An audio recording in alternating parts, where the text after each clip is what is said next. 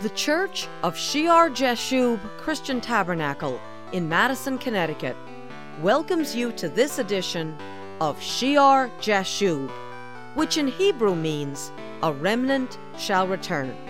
Hi, I'm Patty Scalzo, and today we will be concluding a sermon delivered by my husband, Pastor Greg Scalzo, taken from the book of 1 Samuel.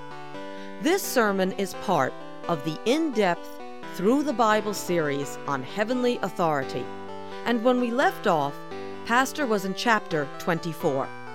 David is pursued by a murderous King Saul, who has taken 3,000 chosen men to the wilderness of Engedi, where David and his men are hiding. David has an opportunity to kill Saul when Saul ventures alone into a cave, unaware that David and his men are staying there. Rather than killing Saul, David sneaks up and secretly cuts off a corner of Saul's robe. Then, after Saul leaves the cave, David emerges and calls out to him. Now, let's rejoin the message where we left off last time, as Pastor Greg concludes this Sunday sermon.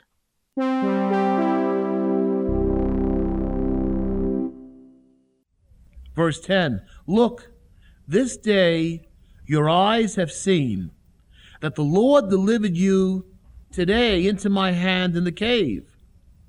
And someone urged me to kill you, but my eyes spared you. And I said, I will not stretch out my hand against my Lord, for he is Yahweh's anointed.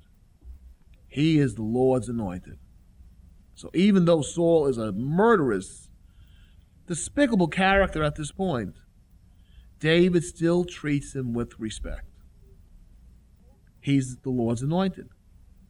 Moreover, my father, and there is a father son relationship, almost an adopted father son relationship between Saul and David.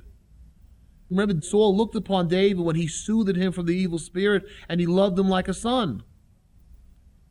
But because he rebels against God, he gets crazier and crazier. And he hates everything of God because the demons are upon him, and David's of God, so he hates David. David says, Moreover, my father, see, yes, see the corner of your robe in my hand. For in that I cut off the corner of your robe and did not kill you. There's proof. If he's got the corner of the robe, then Saul was as good as dead, because he's in there all alone with David and 600 men, or however men were in that cave with David. Know and see that there is neither evil nor rebellion in my hand, and I have not sinned against you, yet you hunt my life to take it. It's proof, it's undeniable logic. I could have killed you, I haven't done it. Let the Lord, verse 12, judge between you and me, and let the Lord avenge me on you. But my hand shall not be against you. Let God be the judge. Let God be the one who avenges. But I'm not going to do it.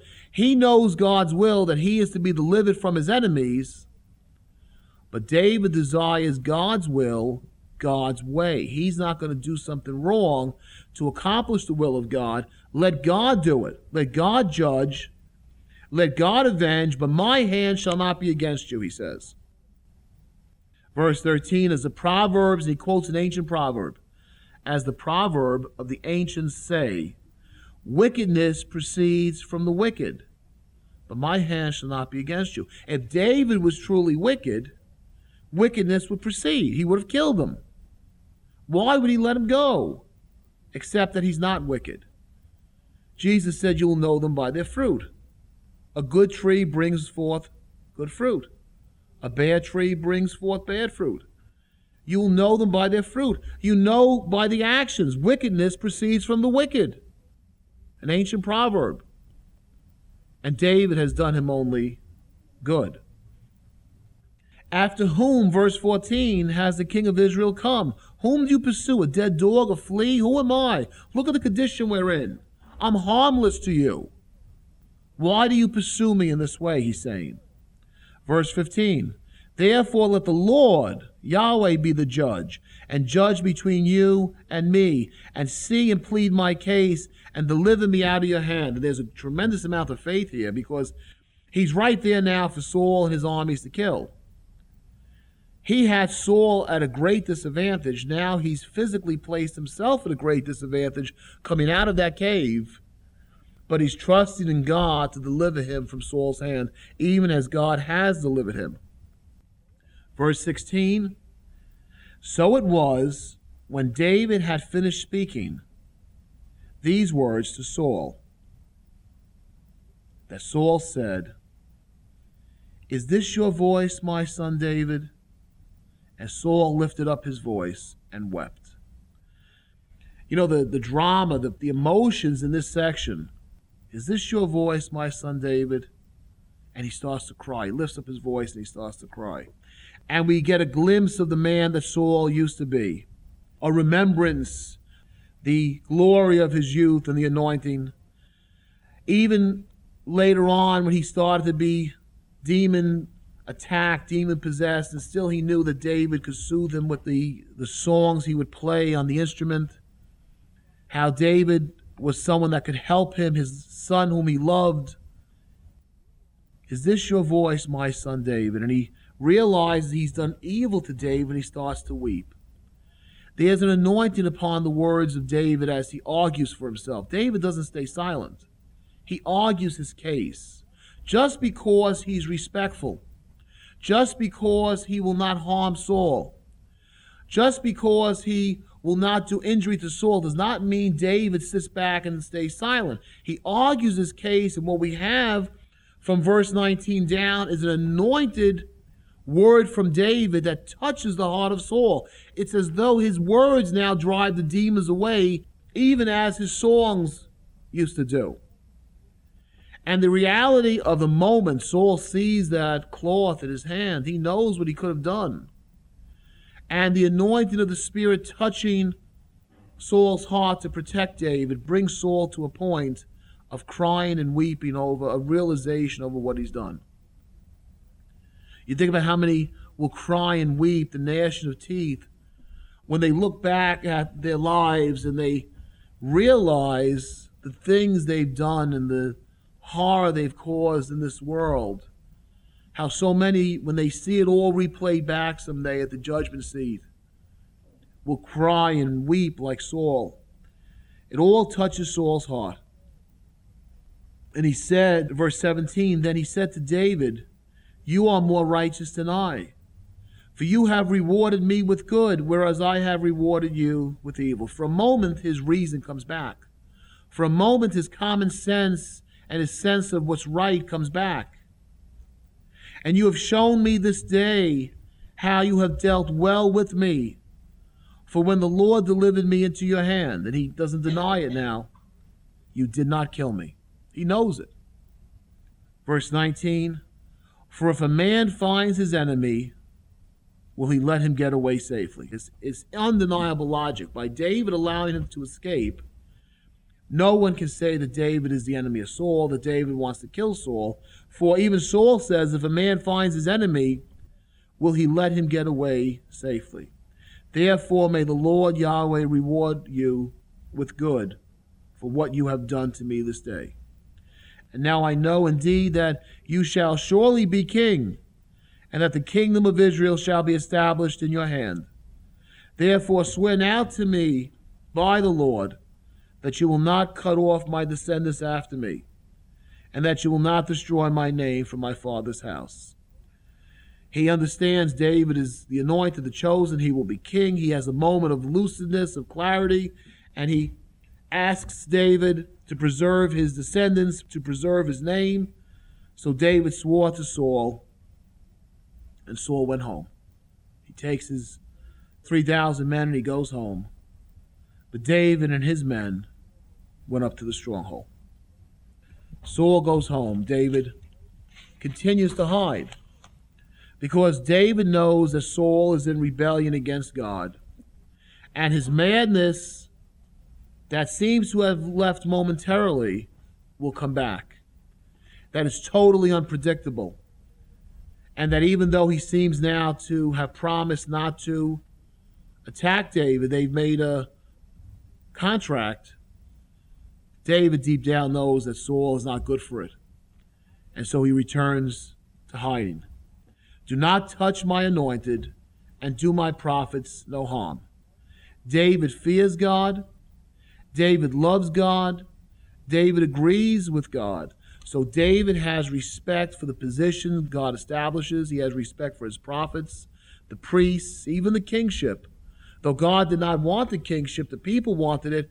God agreed and gave it to them, and then he established it. And he anointed Saul king. He put him in that position. So God has chosen Saul at some point, and even though Saul has gone far from it, David will not touch Saul. He will not touch God's anointed. He spares Saul, even though Saul seeks to kill him and take his life. What a contrast between Saul's attitude and the attitude of David and Jonathan. Do not touch my anointed, do my prophets no harm. Lord willing, next time we'll see how this applies to the things in the church today. Heavenly Father, we thank you for your holy scriptures. We praise you, Lord, for your word and for a glimpse into human nature, how some people, their sins can lead them down a terrible path like Saul, that they lose their common sense and they can no longer see. And it takes something so dramatic as when David cuts the corner of the robe off and Saul knows he can die, that he could have died, that he would have been destroyed, to wake him up for a moment, to see clearly, to return back to himself, to the way he was in your spirit. Father, help us, keep us from temptation and sin, that we would not have our eyes clouded, that we would not become prey for demons. Lord Jesus, you say in your word that when a evil spirit goes from a man, it goes to an arid place, and then when it comes back, if it finds the house emptied and clean, it just comes in with seven more demons, and the last state is worse than the first. Lord, we thank you for all the things you deliver us from. And we pray, Lord, that we would not be empty homes, but rather that your Holy Spirit would dwell inside of us so that no demon could ever have place in us again. That we would not become like Saul. That the madness of sin that seems to have strangled our society would have no place in us or our families. Protect us, Father. Place your Son in our hearts that you would fill the rooms, every room of our lives, and occupy us, Lord God, that nothing else could touch us. In Jesus' name we pray. Amen. Shear Jashub Christian Tabernacle meets at 10 a.m. every Sunday morning at the Memorial Hall on Meeting House Lane in Madison, Connecticut. The Memorial Hall is adjacent to the Madison Green, and we meet in the upper room.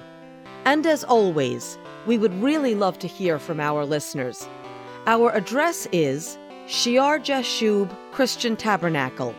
That's S H E A R hyphen J A S H U B Christian Tabernacle. P.O. Box 518, Branford, Connecticut 06405. Join Pastor Greg Scalzo as he teaches from God's Scriptures in our next broadcast of Shear Jashub. And we pray that the Lord's grace and peace and the abundance of His holiness overflow in your life as you dedicate yourself to Him.